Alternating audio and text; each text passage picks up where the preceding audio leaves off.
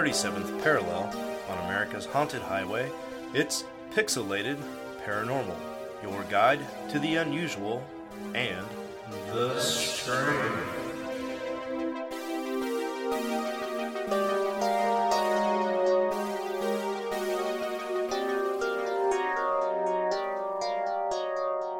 What's up, everybody? Welcome back to Pixelated Paranormal, episode 276. I'm Sean, and this thing was rife with technological difficulties. With me, as always, is Presto. How are you, buddy? Oh, fuck. Yeah, it's been one of those nights. It's like some like weird spring storm from hell's coming in. A fucking eerie green glows, hail all over the place. The fucking internet's going out. Yeah, internet, our YouTube feed was choppy as shit, so sorry for you folks that try to watch that live. That didn't go too well, so, you know. Yeah, we had all sorts of technological stuff going on. Discord wouldn't download because my internet probably was going off and on. I realized through all that I didn't have a strong Wi-Fi signal, and then we finally got things rocking and rolling, and we had to redo the YouTubers, and boy howdy, we're actually even recording the intro after we recorded the episode, because we were scared we were going to lose the entire hour. But that's all right. How you been, man? I think earlier you said you planted a garden. How'd that go? Well, so I started a garden. Because Mom's old as shit, and she can't walk to where the garden is anymore because it's like way, way out past the house. So I got some railroad ties, and I'm having to like clear out the ground next to the garage and basically make like an above ground garden. I'm gonna fill it in with rocks and use like some troughs and set the dirt down on the trough. So it's like a more than one day process. So, and plus, you know, I got a gimp wrist and trying to like lift a 200-pound railroad tie by myself and drag it across and shovel all this fucking dirt that's in the way and wheelbarrow it. I'm out of shape. I can tell you that. Daddy hasn't worked out in a while, and it's killing me. So I'm gonna probably lose all my winter fat. There you go. That's for sure. Yeah. Just gonna get back in shape by going out there and doing all that hoeing. Yeah. Hoeing and growing. We're in a similar spot. We just cut down a bunch of trees in the front yard, and before we recorded, I was out there with Shayla's parents, and we were just taking chainsaws and everything else to these big old tree trunks and big old bush that we cut down, and got a bunch of firewood cut. But boy howdy, I am tired as well, man. So I don't know. Look at us, couple real hard workers. Yeah. Well, this episode, we skipped all the news because the story itself was damn near an hour long. Just as we promised, we got back to the strange abduction stories of elk. And this story, I really enjoy it a lot. It's super bizarre. It's got some fun twists and turns and ultimately kind of a bizarre end as well. So, of course, this is the abduction of Carl Higdon, a.k.a. the story of Ausso One. And Presto, you said you had not heard of this before we recorded then, huh? Well, first time. You popped my Ausso One cherry. I'm so glad I could be your first, buddy. Yep. Oh, good stuff. Cool, man. Well, I guess we'll just get right into the story. Cue the fun little background music.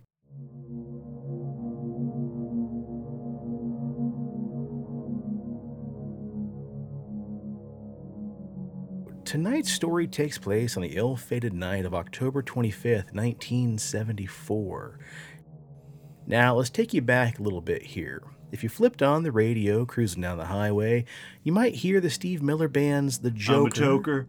I'm a toker, I'm a midnight joker. Possibly Ray Stevens' The Streak. Oh yeah, they call me The Streak. Do that, do that, do that, do that. Boogity, boogity. Yeah. You got it, baby. Yeah. Yeah, guys, copyright laws. We can no longer sample music. So you're going to hear me butcher everything in my bad karaoke voice. Right. Or the smooth, seductive voice of Barry White singing, I can't get enough of your love, babe. Or presto, if you were taking your sweetie to the cinema, you were probably going to see The Mask of Zorro. It's alive. The fuck I was. The Taking of Pelham 123 or... That ain't up my alley. Or the infamous... Texas Chainsaw Massacre. There we go, baby. The main player of our story tonight, though, wasn't worried about the movies on October 25th, 1974. No, he was worrying about how to feed his family. Carl Higdon was a hard-working man, 41 years old, a husband and a father of four, who worked for the better part of 20 years at the A.M. Wells Service Company as an oil driller. And after years of busting his hump, he was now a foreman as well as an oil well driller. But like most folks back in the 1970s, Carl and his family were hit hard by the current recession.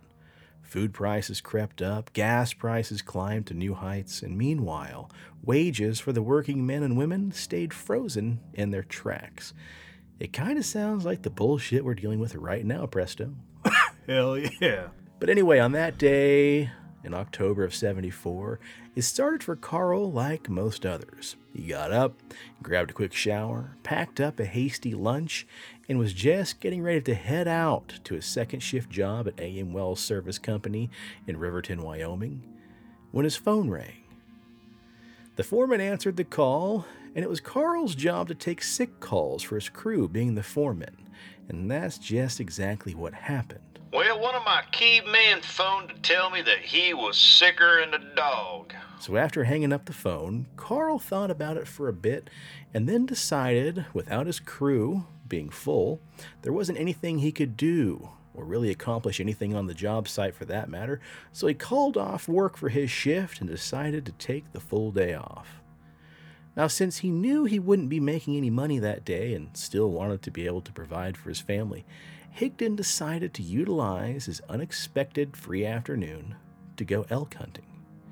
If he could manage to bag a big enough elk, he could process it, pack it, and stick it in the freezer, and their family would be more than set for months without having to spend a dime on any meat, thus helping them get through that harsh Wyoming winter that was looming just around the corner. So with his plan in place, the oil man packed up his gear into his company truck and headed towards McCarthy Canyon in nearby Carbon County. On his way to McCarthy Canyon, Higdon passed a pair of stranded motorists who were pulled over on the highway working on their van. Being the good Samaritan that he was, he pulled over and helped them repair their vehicle. During their conversation, Higdon told the two motorists that he planned to go elk hunting for the day. And then his luck seemingly changed, because the two folks that he had just helped revealed that they had been avid hunters themselves, and they had a honeypot of a place where there was much more wild game roaming around than Higdon was currently headed for. They were fucking aliens. Anytime somebody's like, hey, buddy, I got a honeypot, I'm going to tell you this is where the best fucking elk, this is the best fucking fish you can find south of the Muddy Delta. Like, they're fucking, there's something nefarious going on, right? They're aliens, they're fucking druggies, they're going to take you for your money because ain't nobody sharing the honey spots. Like, if I don't know you. You don't think so, man? No. That goes against the hunter creed. You keep them honey spots to yourself. I got you, man. Unless it's your buddy, you and your buddy Jerry, and you're like, hey, Jerry, you want to come over this weekend? I can guarantee we're going to get ourselves some elks, yes, buddy. You bring the Bud Light, and I bring the ammunition. You know what I'm saying? then it's yep, it's kosher. But if you're just some stranger, fuck no, dude. You don't tell them where that shit's at. This is like fucking Men in Black in disguise. I bet they were like in a fucking black hunting gear, you know, with they look like the guy off King of the Hill with their little glasses and you can't see their eyeballs, and they're like, excuse me, Carl, we know where the honey spot is. It's in the woods. Please follow us. You will get elk. Don't tell anybody. Right. This is our black Chevy Blazer. It's supposed to be a Cadillac, but redneck style. Well, Higdon would go on to describe the encounter with the two stranded motorists. I pulled in front of them and helped them, and during our chat, they told me the hunting was much better further back in the remote section of the Medicine Bow National Forest, and I'm like, fuck yeah, gonna get me some. Well, Higdon thanked his fellow hunters for the hot tip and changed his destination to Medicine Bow National Forest and began driving towards the park's northern region. which is located about 40 miles south of his home back in Rawlings. Higdon arrived at the park late in the afternoon, just before 4 p.m., and once he arrived, he was actually surprised because he happened to run into his old buddy Gary. Well, around 4 o'clock, I parked my two-wheel drive on the knoll and pulled out my thermos to pour a cup of coffee. I like my coffee black, if you know what I'm saying. Anyways, an old friend, Gary Eaton, walked over to where I had stopped, and together we surveyed the area. We got out our binoculars, and we were just panning around and looking. Anyways, after a few minutes, Gary told me he was going on higher into the forest, and jokingly, he suggested that he might scare down some elk for me. What a fucking pal, Jerry. So Higdon and his old pal Gary split up, and Carl unpacked his brand new Magnum rifle, loaded it with some big old 7mm bullets. Pow-ka-chow, motherfuckers. Right, yippee-ki-yay. And thus he set off farther into the forest, where he was hoping to bag that prize-winning, freezer-stuffing elk. Not long after he began to walk around the forest area, he noticed out of the corner of his eye a sudden flash of movement. So he ducked down and made his way through the brush and the bramble, and once he cleared his way through some of the overgrown thicket, through the clearing just ahead of him, the hunter struck pay dirt. He stumbled upon a small herd of about 5 elk.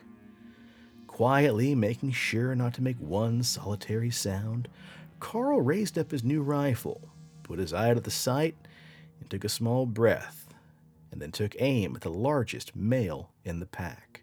Shoot, I walked about maybe 5 minutes till I came to a rise in the ground, and then down below in the clearing were 5 elk, huddled together closely.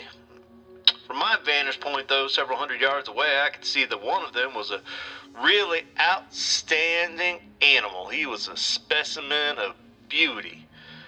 I lined him up in my telescope, sighted him in, and I fired my gun. A Magnum rifle. Hell yeah.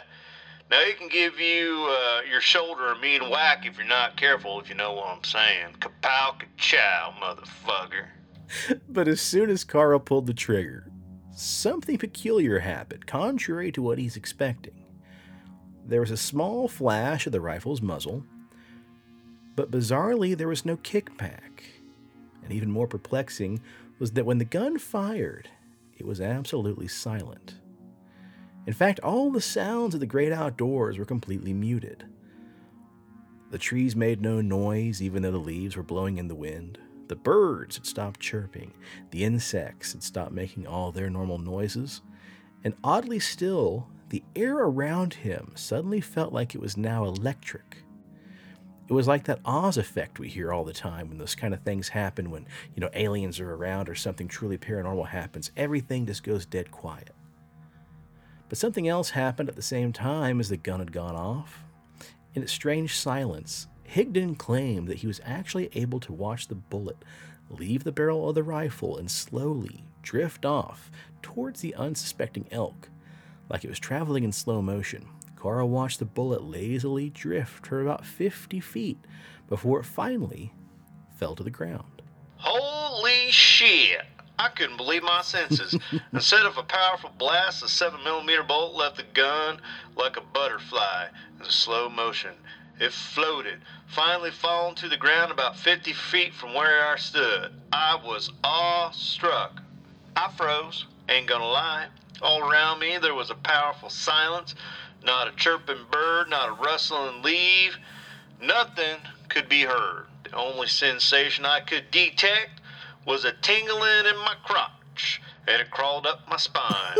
There was a similar feeling that you often get before a fierce thunderstorm when the air is full of static electricity.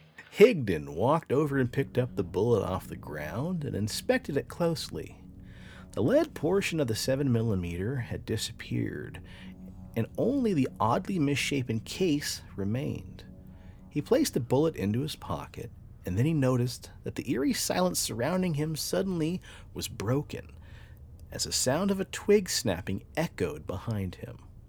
He spun around just in time to see a figure stepping out of the clearing of the tree line. Dude, fuck that. I don't think I just would have picked the bowl casing up and put it in my pocket. I would have been like, dude, this is fucking weird. I want to fucking reload this. Chank, chank! Let's go! And then, what do you know? Something's coming out of the forest, and you're not prepared. Carl. Yeah. Jesus. Anyways, turning to my left, I saw a man standing there, and at first, I thought he was just another hunter, so I lowered my gun. Then he moved out of the shadows and into the light, and I immediately realized something was terribly wrong.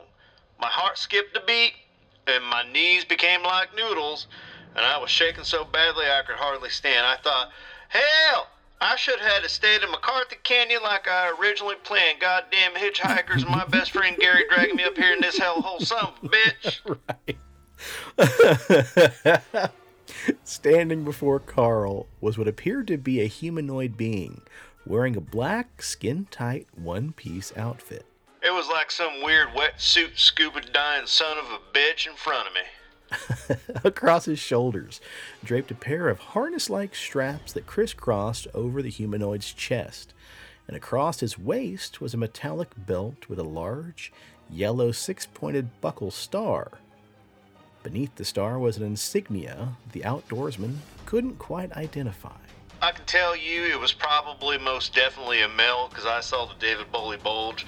Anyways, the visitor had no detectable ears, but his eyes were small and he lacked some brows. The dome of his skull was covered with crosshair, and it looked like though he had straw growing out of his head.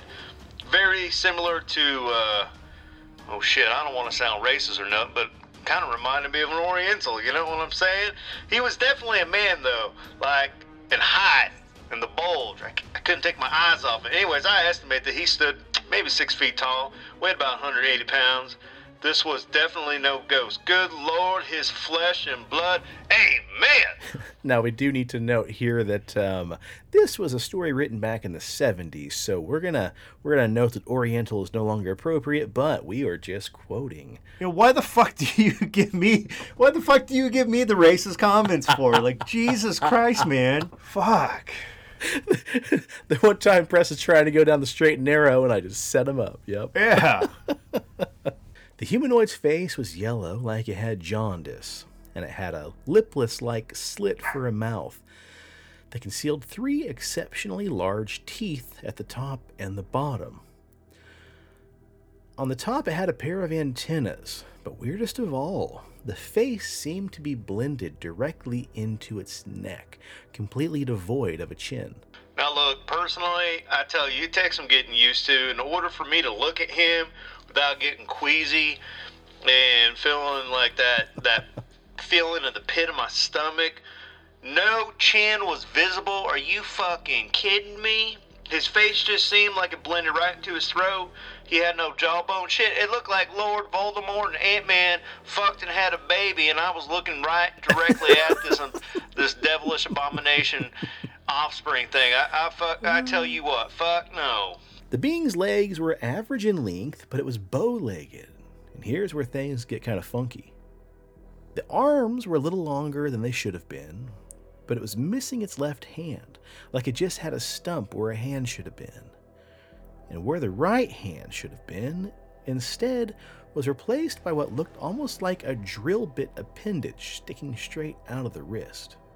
So this guy's got one nub and one like... Like lockjaw off of He-Man. You know? Exactly, yep. And at this point, the unearthly being slowly approached the bewildered Carl and did something that completely caught the hunter off guard. He asked him, "How you doing?" The bewildered hunter admitted that he was trying to stay calm when he weakly responded, "Well, man, I'm doing pretty fucking good now that you ask." That's not what he said. Okay, we'll roll with it. Yeah. And then the strange being asked Higdon if he was hungry.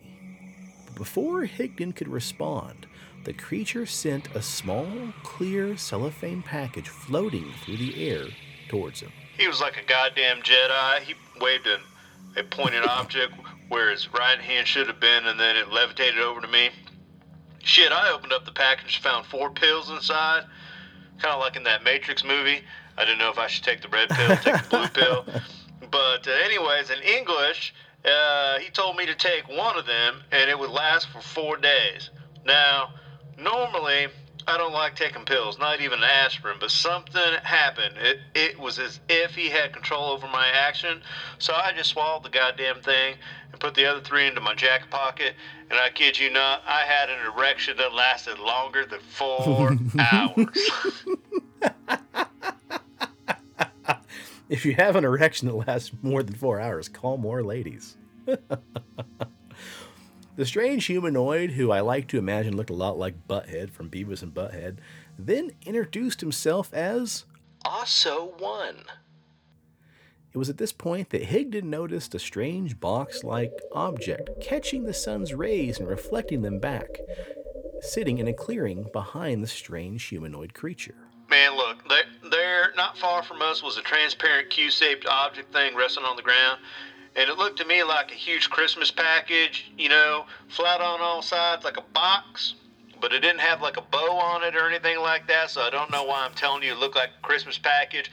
But basically, motherfuckers, it was a clear, translucent cube box thing laying in the middle of the forest. And I couldn't see landing gear or an entrance or anything like that. And it was much smaller than any other commercial or military planes, because, you know, I am a fucking expert because I'm out in the woods hunting and everything. In fact, you're going to think I'm crazy, but this thing could have been more than 5 feet high, 7 feet long, and 4.5 feet wide. Taking notice of Carl's curiosity of the craft, the being then asked the hunter, "Do you want to come along?" Higdon, still in full disbelief, just shrugged his shoulders in response. And suddenly... Man, before I was able to move a muscle, I found myself inside this contraption. It was like instantaneous, like, holy shit, I just transported just like Jesus. Boom, right across the water. I was in this translucent cube Christmas box midget thing, and how was I able to fit inside? That's what I thought, and then they must have shrunk me down. Holy shit, I'm small. Damn, it's like, honey, I shrunk the kids, but some alien shrunk my ass. And... I wouldn't venture how they accomplished this feat, but this guy, this Ausso One, just pointed, and we were where he wanted us to be. After Ausso One loaded his new Earth pal into his little box-like craft, Higdon's mind suddenly began to get fuzzy, like he'd been drinking a little too much, which made him start to panic. Man, you know, my memory fails me here. I feel like I had too much to drink, like I took one too many pulls of the hooch, if you know what I'm saying, and my hands were sweating. Man, somehow that pill this fella gave me must have dreaded at least some of my senses. Otherwise, I'm positive I would have been crying and perhaps fainted. Anyways, I may be strong, but listen, fellers, I'm only human. And then, curiously, Higdon glanced over to the other side of the craft and noticed that all 5 of the elk that he had just seen a few moments ago were also inside the being's cube-shaped craft, standing behind what he assumed to be an invisible barrier. Higdon was admittedly impressed with the being's ability to incapacitate the untamed animals. I mean, look, I'm kind of fuzzy on how they managed to contain such wild beasts and shrink them down, smaller than me, to get them in this 5x4x5, you know, Christmas-shaped box, but, man, these son of a bitches did it, and these things look like they are paralyzed. I kid you not. Then Carl noticed that the elk weren't the only things paralyzed, because at the exact same moment he saw the frozen animals, he became aware that he was now sitting in a high-backed bucket seat with what he described as restrictive bands securing his arms and legs, making him unable to move. And there we were. As we took off, I found myself strapped down to this seat with my hands held so fast to the armrest of the chair my legs were bound. Fighting off the sudden sensation of panic, Carl watched in growing horror as a second, jawless, straw-haired being appeared out of nowhere. And together, this new being, assumedly Beavis, and the Ausso One strapped a bizarre wire-clad, football helmet-like device on top of Carl's head. Man, I felt like something bad was going to happen. I didn't know, but I felt like a monster in an old Frankenstein movie. Higdon then observed a console with 3 dissimilar levers, which Ausso One was using to steer the craft. But strangely, the alien pointed the drill-shaped hand at the longest lever and seemed to move it telepathically. And the transparent cube that Higdon would later describe as a flying boxcar slowly lifted off the ground and hovered above Higdon's truck. And then when we got above the trees, Ausso aimed his arm thingy at my pickup and it disappeared. Poof! It vanished into thin fucking air. As if the entire ordeal wasn't already quite outlandish enough, Higdon testified that just as suddenly as they left the earth, he then spied an ominous, planet-shaped sphere similar to a basketball through the clear floor of the box-like craft. The planet he immediately knew was not Earth. The most memorable sight that Carl could recall from the impromptu tour was how obscene this alien world was. In the middle stood a colossal tower that loomed above the surface. He would later compare it to the Seattle Space Needle, but unlike the Earth-bound namesake, this huge umbrella-like structure was covered in rotating lights that were so bright and blinding they hurt his eyes to look at. The hunter was also overwhelmed by the sound of what he compared to be an electric razor buzzing. So listen, all around us, this tower were revolving patterns of multicolored lights and bullshit, and not unlike powerful spotlights, they were so intense that it was actually painful to keep my eyes open. The lights were so brilliant that I had to hold my hands to my face as a protective shield, and I vaguely remember shouting, "Shit! Fuck! Turn them off! They're burning me, goddammit! I can't tolerate this shit!" Rather than comforting their frightened guest, the second drill-handed humanoid merely commented that they had similar problems on Carl's homeworld, insisting, "Your sun burns us too." Then the odd craft landed about 150 feet away from a platform at the base of the tower, at which point the second being vanished just as quickly as he had showed up.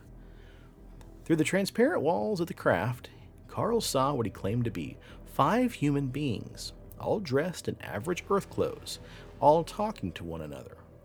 The individuals consisted of one brown-haired girl who appeared to be around 11, a blonde girl who was just a few years older than a teen, and then a couple other teenagers who seemed to be about 17 or 18. Then the group was rounded off by a man who appeared to be in his 50s, none of which seemed to notice Carl exiting the craft. At this point, Ausso One, who had so cordially offered Higdon the food pills and a ride around the cosmos, didn't bother explaining the presence of the other humans, but instead patiently explained to the anxious oil man that they had touched down on a planet that was 163,000 light miles away from Earth. Now, Higdon made sure in his account to say that Ausso One didn't call them light years, but instead called them light miles. Because to them, the passage of time is different than it is to us. Apparently, they ain't got no Seiko watches, so they were just like, it's like being in a car, so we're going to call it light miles, you fucking alien. It's light years. Make space great again. I don't think he was this redneck or this angry. Ausso One escorted Carl into the dazzling tower. The pair then went up in an elevator, which deposited them into a room, where they were instructed to stand on a small platform. Carl noted that he and the alien never actually walked anywhere. Instead, it seemed as though they were floating above the ground. While they were hovering towards the destination, Ausso One explained, "There were no fish on this planet, and those finned critters were one of my people's favorite things about Earth." And at this point, an odd device that Higdon described resembling a glassy shield slipped out of the wall and paused in front of the human. The shield was evidently some kind of medical device and scanned Carl for almost 5 minutes before disappearing back into the wall. And here's where things get a little stranger. Higdon's extraterrestrial tour guide stood staring at him for a few minutes, and then, almost sadly in his comment, informed Carl that he was going to return him back to the spot they first met, because after the examination, they discovered that he didn't suit our purpose. Because he fucking probably had, like, prostate cancer or some shit, and they're like, "Dude, get this fucking disease motherfucker out of here." Right. Like, maybe, like, gonorrhea or chlamydia. They're like, "Dude, get fucked." Right. Interesting you say that. Let's put a pin in that. Okay. Carl never knew what his potential nefarious purpose was, but he would later speculate that he thought it had to do with a breeding program. Ausso One then led the man back to the elevator and down the main door. With the same abruptness that he had felt earlier, Carl realized that he and his alien companion Ausso One were now back inside the cubicle craft. But this time, when he entered the ship, he saw all 5 elk were nowhere to be seen. So Carl walked into the room where they first sat in the cube-shaped ship, and he looked over to see Ausso One admiring his hunting rifle. And again, with a sad-sounding voice, Ausso One said that he wanted to, though he couldn't, keep such a primitive weapon as a souvenir. So Ausso One then telepathically handed the rifle back to Carl, and then reached into Carl's pocket and removed the 3 remaining food pills he had hidden, which instantly bothered Carl because he knew this would be the only concrete evidence he had of the strange event. And once again, the alien pointed at the longest lever with his drill-shaped hand, and the cube-shaped vessel then jumped once again into hyperdrive. Higdon quickly realized that he was no longer hovering above an alien world, but that his alien comrade and his miraculous cube-shaped object were seemingly instantaneously transported back to Earth. He claimed he saw his truck, which now, oddly enough, had been transported about 5 miles away from the glade where it had been parked previously only 2.5 hours ago. The hunter later considered the situation. Well, shit. You know what? Since I was in a state of mental stress, this fact did not have any impact on me till sometime later. I mean, I know that I could never have driven over this impossible terrain even if I had been physically capable of driving, which I was most certainly not. Not with a fucking 4-day-old hard on and, 4-day food pill shoved in my belly. At this point, the kindly spaceman said to the Earthling again, sadly, "We'll see you." No, the fuck, whatever, you fucking liar. It's not how this, this guy got fucked is what happened. The fucking piece of shit aliens. I feel sorry for Carl. Dude, fucking justice for Carl. That's where I'm at. Just Carl was overwhelmed by a floating sensation, and without warning, he found himself standing on the edge of a steep, rocky slope.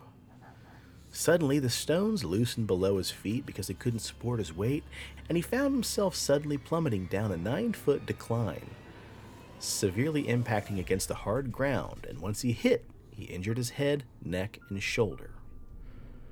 The next thing the bewildered father of 4 consciously recalled was staggering down a 3-mile dirt road, rifle in hand, now freezing in a state of hysterical amnesia.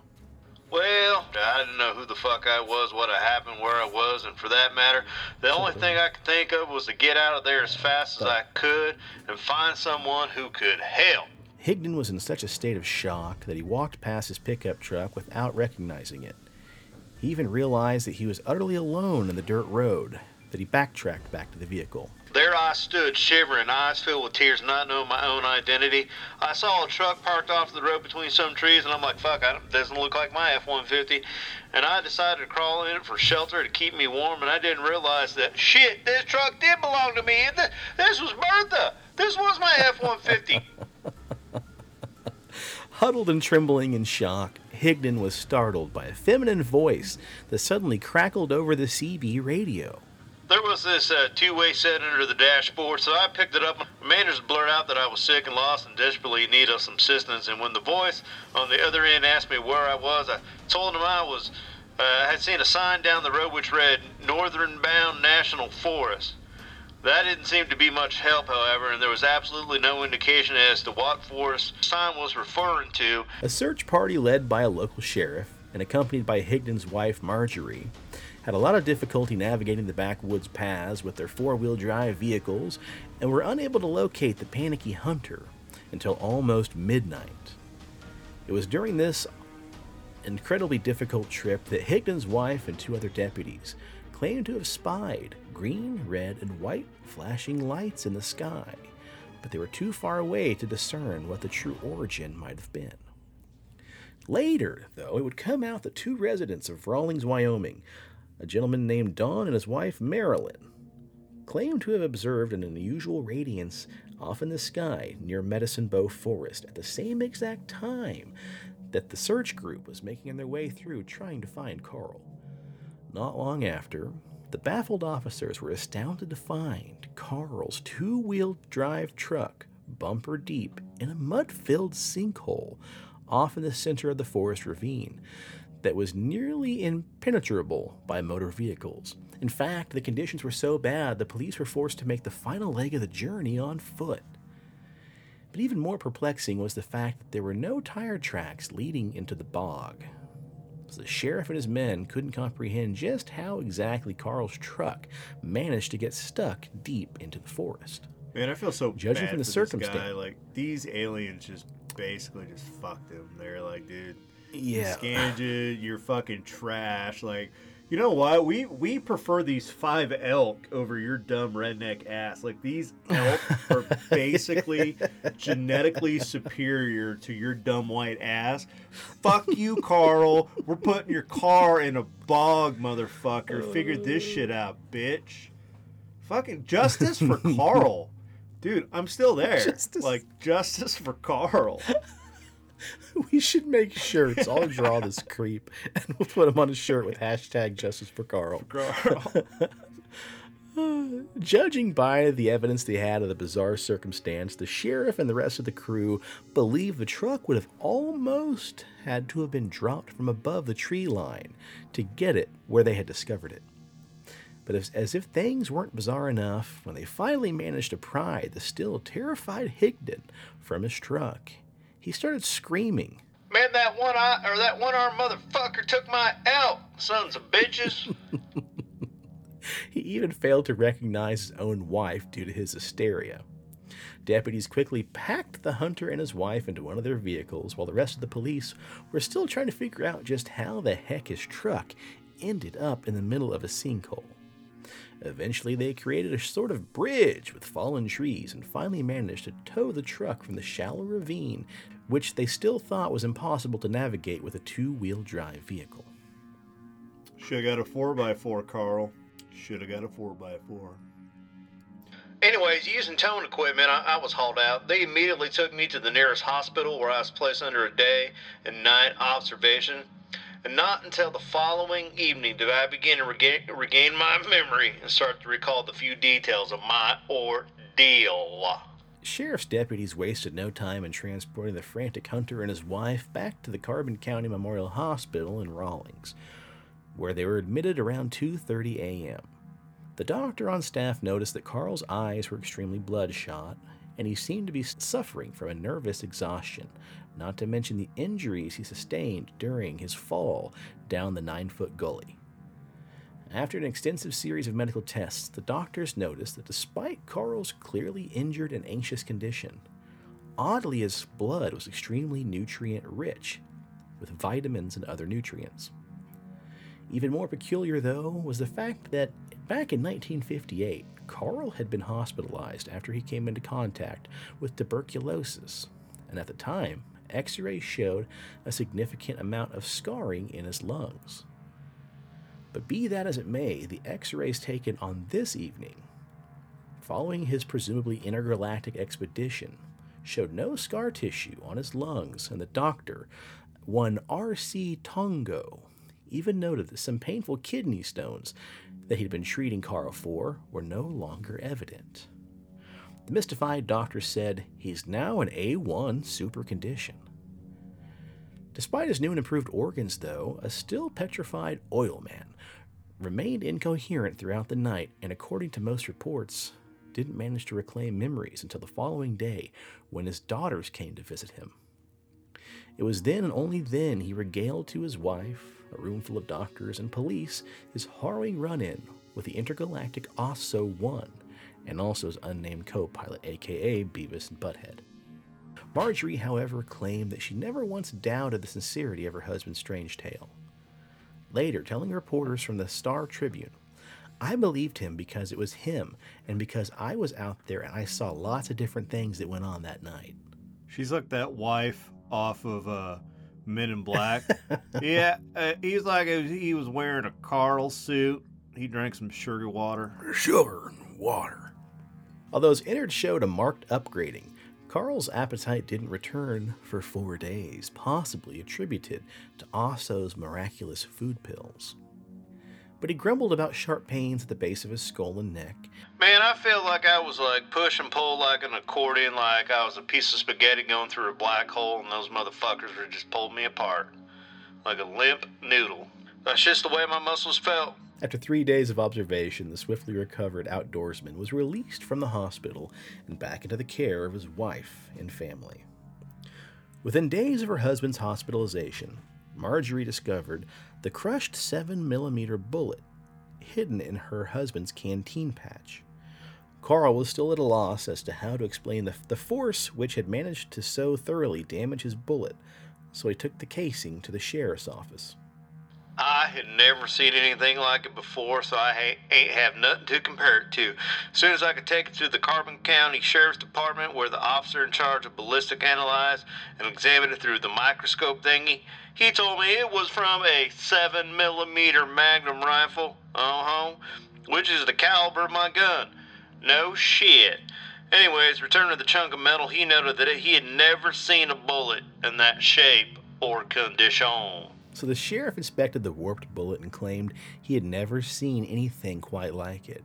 He was convinced that it was impossible to hammer the bullet into the existing shape and felt the bullet had probably not hit a solid object like a tree or a rock. Hit a fucking force field, Carl. Right. Hit a fucking force field. The copper jacket had been turned inside out practically, and the lead slug was missing. Later, the doctor would write that it looked like it had been turned inside out by a superhuman being. The Aerial Phenomenon Research Organization, or APRO, sent a consultant named Dr. Walker to inspect the jacket, and after a rigorous examination of the object, he testified it had to have collided with an exceptionally solid surface with immense force. This assertion is not to be underestimated, as a 7mm bullet travels at such a fantastic rate of speed. It would have been impossible to track the casing down had it not hit something incredibly hard, much harder than a rock or a tree. Fucking force field. They tried to track down the bullet, of course, but never could, meaning the lead. Higdon was later placed under hypnosis and was able to recall his trip to Ausso One's home world in minute detail. He revealed to all those observing the session that the straw-headed alien and his kin were searching for food and used Earth as sort of a game preservation where they could come to hunt and fish. They also wore their black skin-tight suits to protect them from the rays of our sun, and they brought the elk back to their planet for breeding purposes. But whether Ausso One was referring to a program to preserve game like that on his home planet or some kind of slaughterhouse was never to be known. According to Higdon, breeding was also the reason why human beings were brought to the alien world, and Higdon was under the impression that the aliens had harvested these primarily young humans in order to use them in some kind of propagation program, and he didn't suit their purposes because, in fact, back in 1965, he had undergone a vasectomy. Oh shit, he didn't have the juice! He didn't have the juice, man.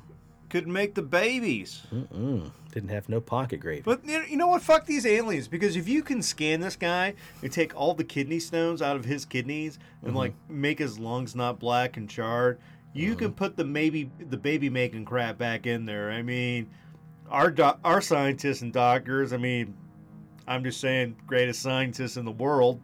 They can reverse the vasectomy. What the fuck is your problem, aliens? Make space great again, motherfuckers. Try that for a change. Wow. Anyways, maybe the fact that I didn't have the baby making juice. This is what that's why they meant when they said that I wasn't any good, because they wanted somebody who could fuck, and it wasn't me. I couldn't do it. I was shooting blank, boys. I was shooting blanks. Salmon don't swim upstream. Higdon claimed that for weeks following the trip, he was followed by a colossal green light floating through the sky.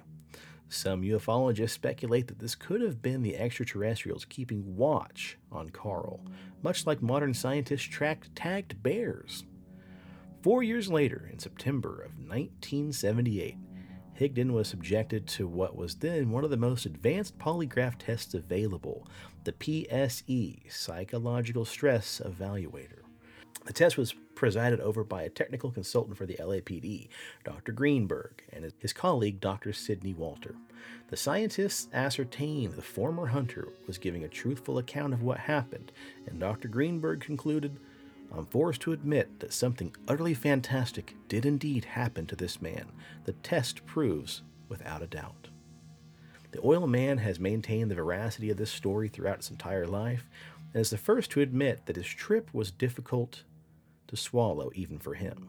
"Look, I like to think it was just a nightmare. I've tried to shake my mind clear of the thoughts pertaining to what took place, but frankly, that's totally out of the question at this point. So I'm here to tell you folks that I remain apprehensive over the events of last October, and I firmly believe that the American public is brave enough to accept the truths of such matters.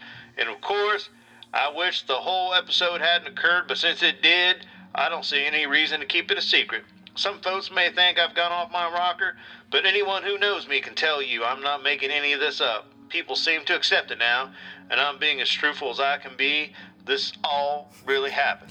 So it's hard to tell whether or not this all really happened, or it was just one creative ruse made up by a hunter trying to get some kind of publicity.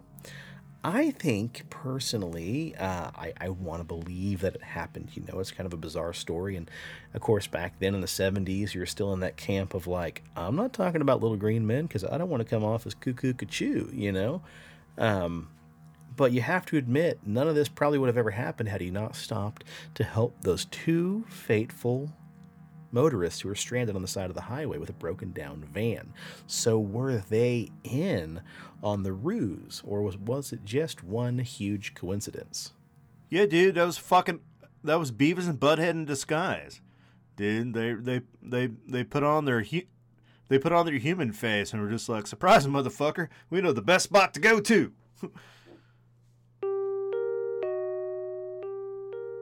Well, guys, like Preston said, normally we don't have this many kind of, issues recording and streaming on YouTube, but thanks for joining us anyway. And if you're on the social medias, please give us a follow on Instagram at PXL Paranormal. If you're on Facebook, we are the Pixelated Paranormal Podcast. Preston, I think, did we break 250 on YouTube? Fuck yeah, we did, dude. 251. 251, dog. Very, very nice. I want to give a big shout out to Tony and also our buddy Cody. Cody's out there on the highways doing the damn thing, and he was our 250th subscriber, I do believe. So, fuck yeah. Yeah, buddy.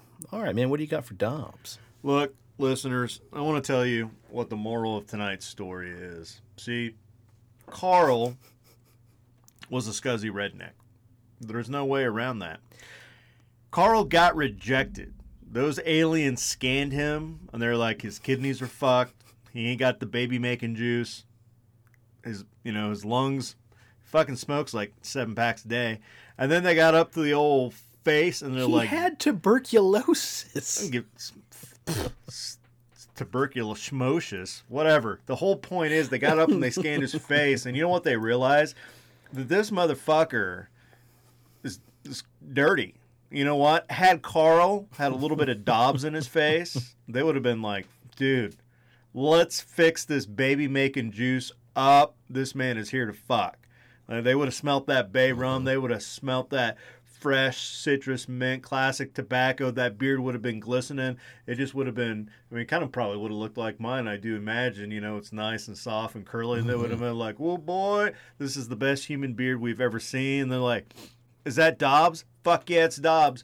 This is our man. But you know what? Carl didn't have Dobbs. He didn't go to BigDobbsBeardBomb.com. Carl didn't use code PXLPARA for 20% off his order. I'm probably, now that I've said all this, going to revert hashtag justice for Carl, because Carl, you should have followed the advice of your boys and should have gone to Dobbs. So, semi-justice for Carl. Go to Dobbs, use the code. You're going to look good, you're going to smell good, you're going to feel good. You're going to have the best damn beard you can have. That's the point that I was trying to get at. Fair enough. Well, I can appreciate that. How do you follow that up? If you're in the Wichita area, please stop by and see our dear friend Leslie and the rest of the gang at City Trade Post, Pawnee, and Seneca. All right, buddy boy. Well, shall we go ahead and sign off and sign out then? You got anything else to add? No, we should probably get out of here before this whole fucking thing just crashes and like implodes or something. I don't trust how it's going tonight. So, you know, do your thing. I'll do my thing. We'll peace the fuck out. Sounds good. All right, folks.